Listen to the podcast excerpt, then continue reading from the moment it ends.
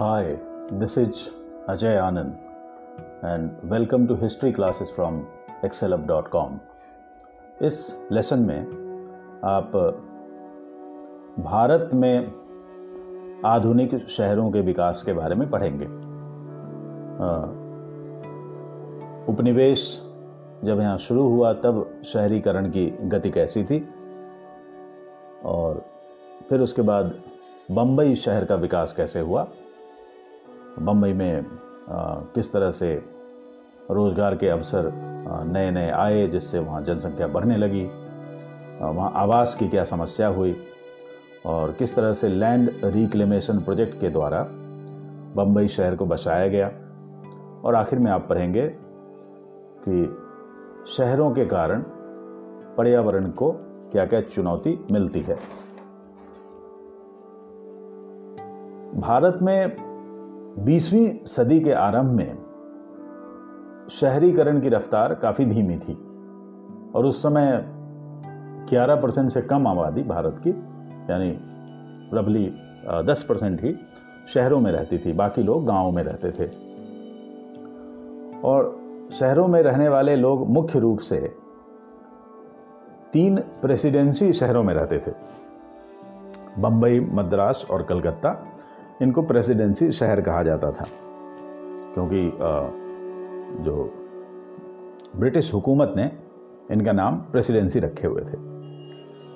और ये शहर उस समय के लिए व्यवसाय और राजनीति के केंद्र थे, तो इसलिए लोग वहाँ जाके रहना पसंद करते थे या वहाँ पलायन करते थे।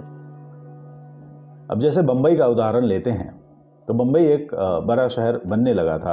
अठारह सौ बहत्तर में बम्बई की जनसंख्या छः लाख चौवालीस हज़ार थी, जो कि बढ़कर उन्नीस सौ इकतालीस में पंद्रह लाख हो गई थी, मतलब दोगुनी से ज़्यादा। बम्बई सत्रहवीं सदी तक पुर्तगाल के अधीन था, मतलब यहाँ पर पुर्तगालियों का कब्जा था। फिर सोलह सौ इकसठ में ब्रिटेन के राजा चार्ल्स द्वितीय की शादी पुर्तगाल की राजकुमारी से हुई और पुर्तगालियों ने राजा चार्ल्स द्वितीय को दहेज में बम्बई दे दिया। तो इस तरह से बम्बई अब इंग्लैंड के अधीन हो गई, यानी ईस्ट इंडिया कंपनी के पास आ गई। और उसके बाद ईस्ट इंडिया कंपनी ने अपना कामकाज सूरत से बम्बई की तरफ शिफ्ट कर दिया। तो पहले जहाँ पर गुजरात में कपास का उद्योग होता था, सूती कपड़े बनते थे, वह सब कामकाज धीरे धीरे बम्बई की तरफ शिफ्ट होने लगा। साथ में आ, बाकी कारोबार भी, अफीम का व्यापार हो और भी कुछ हो, वह सब बम्बई शिफ्ट होने लगा। और इस तरह से उन्नीसवीं सदी का अंत आते आते बम्बई एक प्रमुख औद्योगिक केंद्र बन गया और आ, नया शहर बढ़ने लगा था। देखें बम्बई में रोजगार में कैसे बढ़ोतरी हुई। अठारह सौ उन्नीस में एंग्लो मराठा वार में जब मराठों की हार हो गई तो उसके बाद बम्बई को बम्बई प्रेसिडेंसी की राजधानी बनाया गया और उसके बाद वहाँ पर कपास और अफीम के व्यापार में वृद्धि हुई। अठारह सौ पचास के दशक में बम्बई में कपड़ा मिलें खुलना शुरू हो गई, जिसके कारण वहाँ पर रोजगार के अवसर बढ़ने लगे। उन्नीस सौ इक्कीस आते आते बम्बई में पच्चीस मिलें थी जहाँ के सूती कपड़े बनते थे और इन मिलों में एक लाख छियालीस हजार मजदूर काम करते थे। तो अब इसके कारण बम्बई में प्रवासी मजदूर आकर के बसने लगे और अठारह सौ इक्यासी और उन्नीस सौ इकतीस के बीच की जो जनगणना हुई थी तो उसके मुताबिक वहाँ बम्बई में रहने वाले सिर्फ एक चौथाई लोग ही ऐसे थे जिनका जन्म बम्बई में हुआ था और तीन चौथाई लोग यानी पचहत्तर परसेंट लोग आप्रवासी थे जो बाहर से आए थे।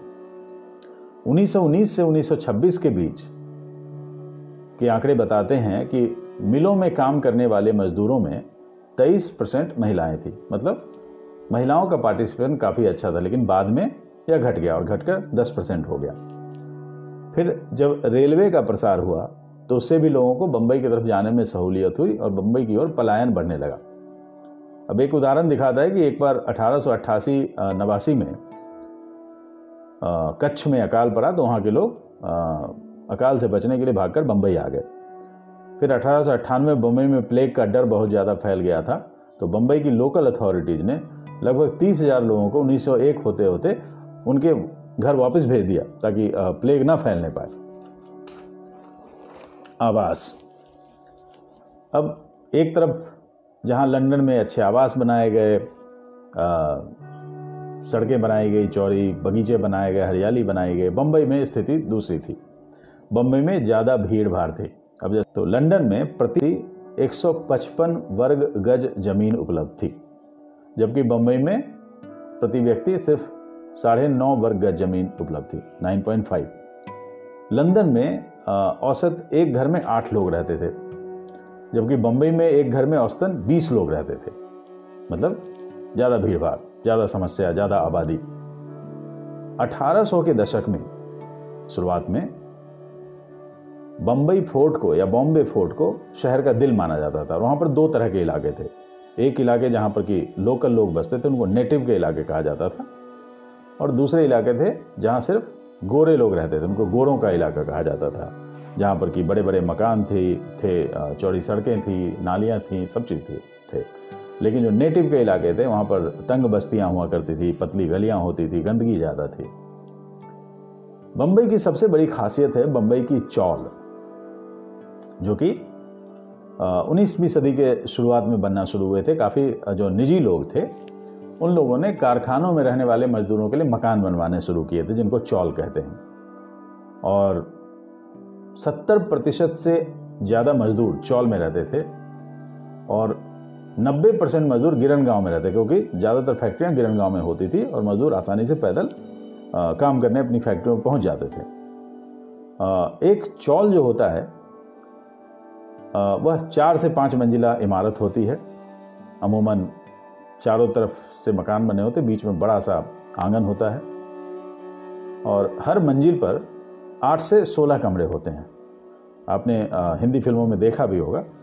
और लंबी सी बालकनी होती है, जिस मतलब बालकनी की तरफ से खुला होता है, और पीछे कमरे होते, कमरे की कतारें होती हैं। उनको बम्बई की लोकल भाषा में खोली कहा जाता है, जिसमें लोग रहते हैं।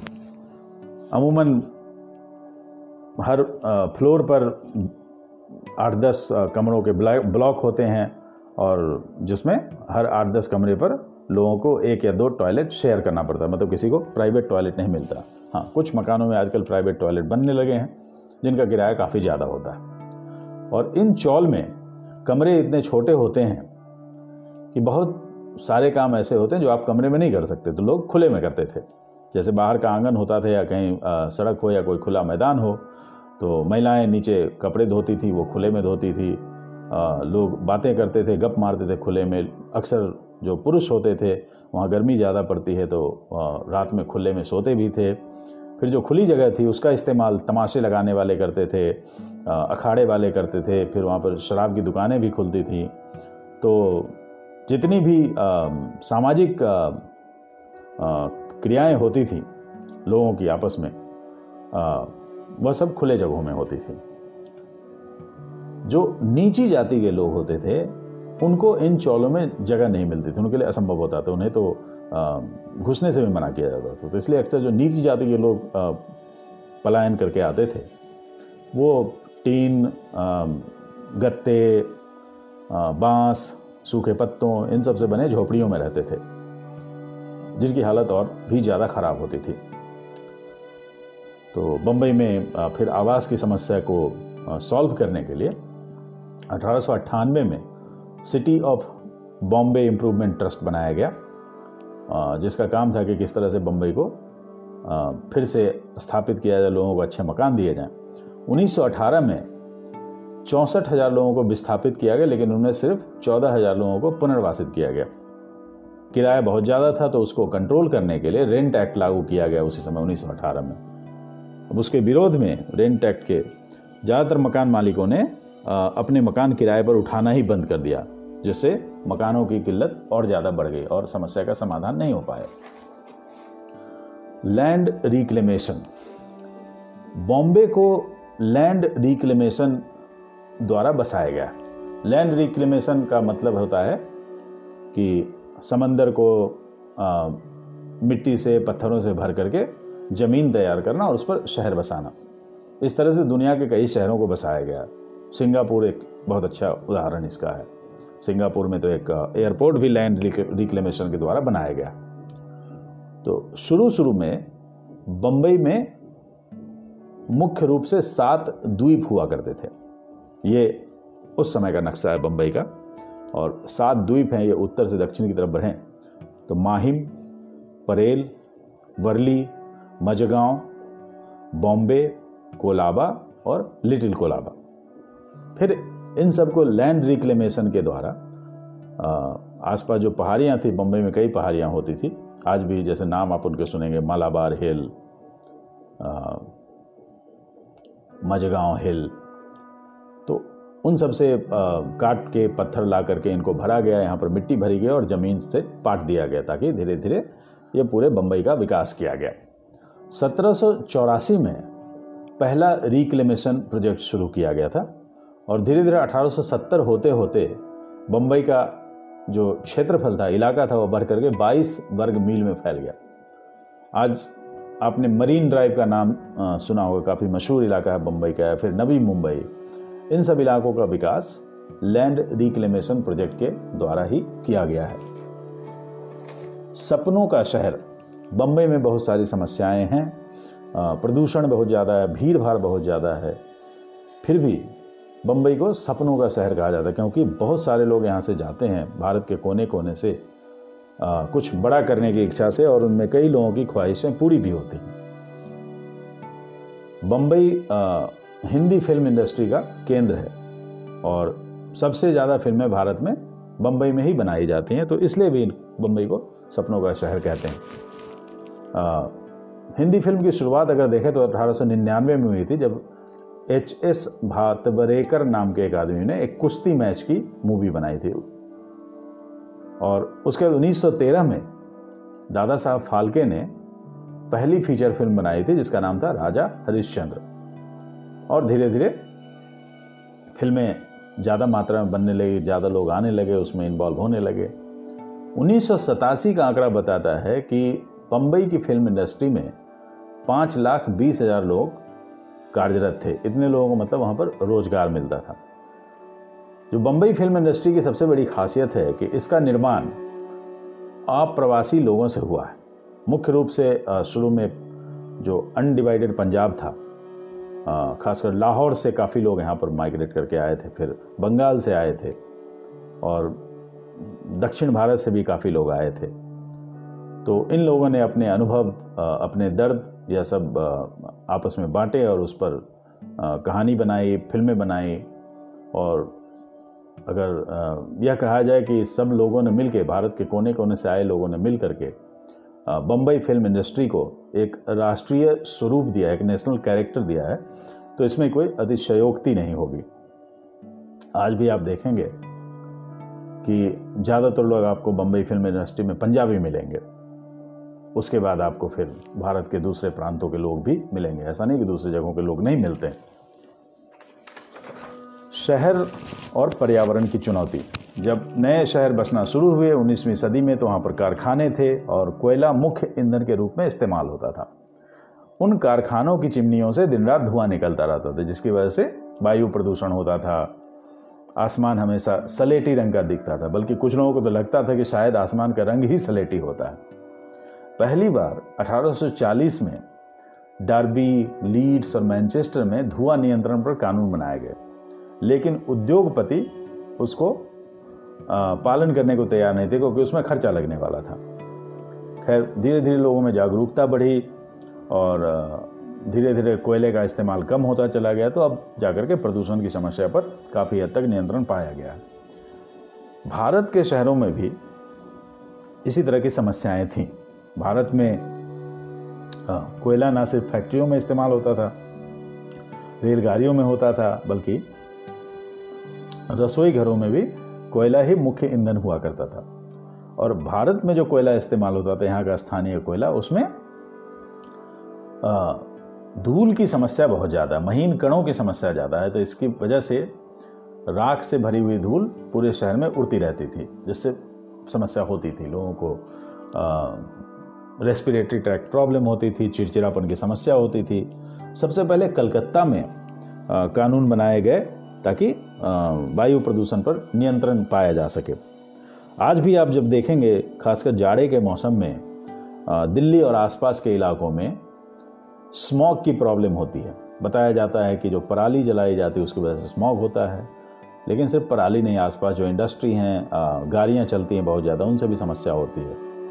और सरकारें चाहती हैं, नियम बनाए जाते हैं आ, इस समस्या से निपटने के लिए, लेकिन अभी भी बहुत कुछ करना बाकी है। तो इस लेसन में आपने देखा कि भारत में आ, किस तरह से आधुनिक शहरों का विकास हुआ, आ, किस तरह से बम्बई जिस जो कि सात द्वीपों से बसा हुआ था, धीरे धीरे लैंड लैंड रिक्लेमेशन प्रोजेक्ट के कारण बढ़ता हुआ एक महानगर बन गया। और आज की डेट में बम्बई भारत का फिनंशियल कैपिटल है। यहाँ पर आ, हिंदी फिल्मों की आप राजधानी कह सकते हैं। और बहुत सारी समस्या होने के बावजूद आज भी शहर आप्रवासी लोगों के लिए आकर्षण का केंद्र होते हैं, क्योंकि शहरों में रोजगार के प्रचुर अवसर होते हैं। इस लेसन में इतना ही। Thank you.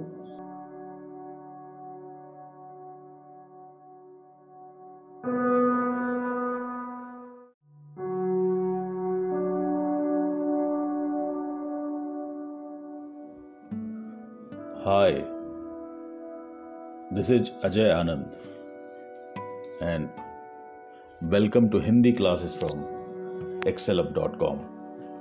इस लेसन में आप ललद्यद द्वारा लिखी हुई कविता के अर्थ को समझेंगे। ये आ, कविता क्लास नाइन की हिंदी की किताब से ली गई है और कविता का शीर्षक है वाक। वाक मतलब आ, जैसे हिंदी में दोहे कहते हैं तो वाक आ, कश्मीरी आ, शब्द है जिसका मतलब है बातचीत। और ललद्यद कश्मीरी भाषा की एक प्रखर कवियत्री हैं।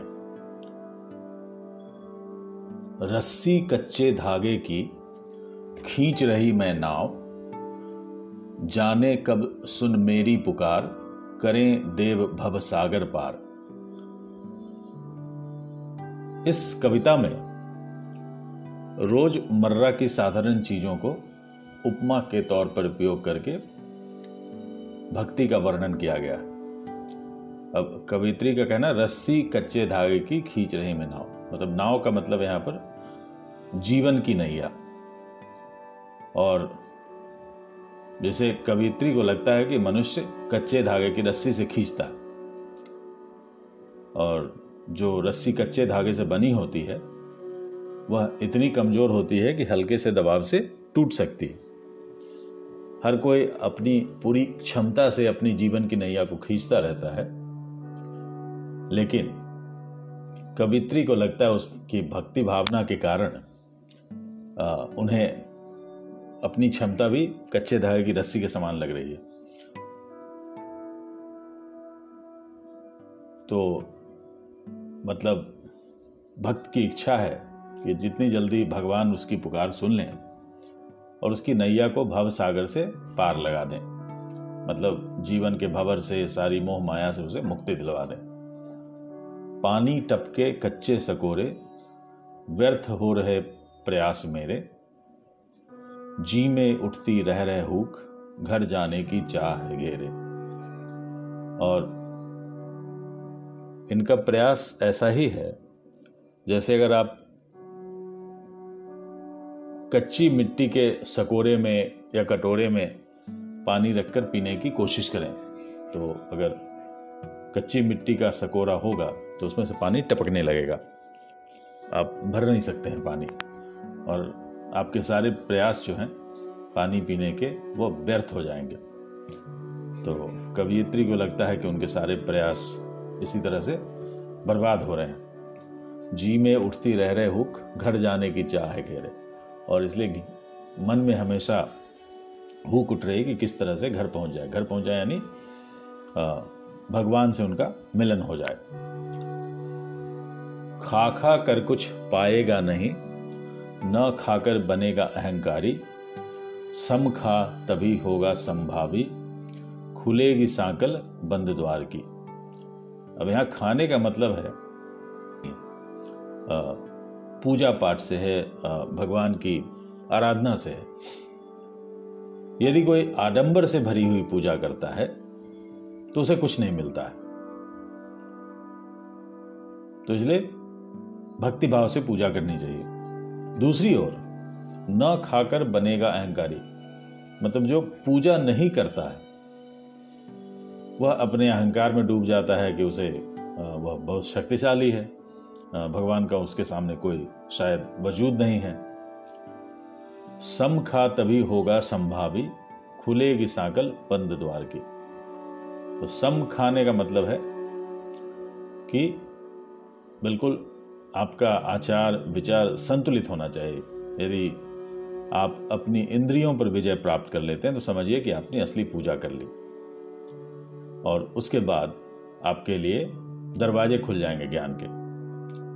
अब इंद्रियों का मतलब कि जैसे जो हमारी पांच ज्ञानेंद्रियां होती हैं उनसे हम क्या करते हैं कि बाहरी दुनिया के बारे में उनसे हमें पता चलता है, और फिर हम बाहरी दुनिया से तालमेल बिठा पाते हैं।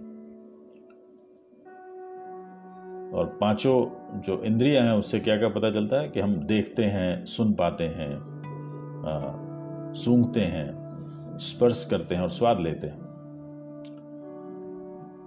तो ये पांचों जो इंद्रियां हैं हमारे लिए बहुत जरूरी हैं, लेकिन उन पर नियंत्रण भी उतना ही जरूरी है। अगर कोई भी इंद्रिय नियंत्रण से बाहर हो जाती है तो हमारे लिए मुश्किल हो सकती है। जैसे जीभ को लेते हैं, जैसे हमें स्वाद का पता चलता है। यदि हम अपने स्वाद पर काबू ना रखें, जैसे मान लें मिठाई है, ज़्यादातर लोगों को मिठाई बहुत पसंद होती है, लेकिन एक आ, सीमा में ही मिठाई आप खा सकते हैं। ज़रूरत से ज़्यादा अगर कोई खाता है मिठाई तो मीठी चीज़ खाने से भी क्या होता है, मधुमेह हो जाता है, आदमी बीमार पड़ जाता है। तो उस पर भी नियंत्रण रखना जरूरी है।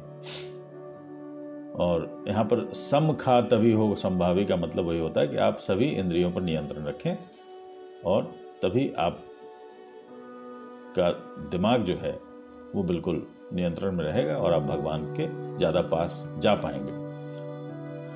आई सीधी राह से गई न सीधी राह, सुषुम सेतु पर खड़ी थी बीत गया दिन आह। आई सीधी राह से यानी जब किसी का जन्म होता है तो हर किसी के जन्म लेने का एक ही तरीका है, और हर आदमी एक ही रास्ते से इस दुनिया में आता है।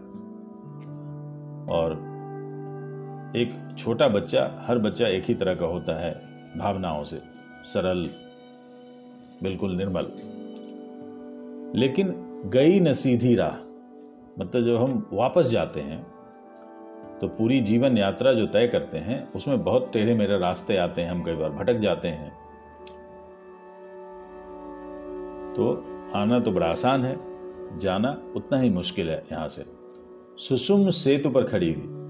अब यहाँ पर जो योग गुरु होते हैं उनका मानना है कि सुषुम्ना नाड़ी पर नियंत्रण करना चाहिए।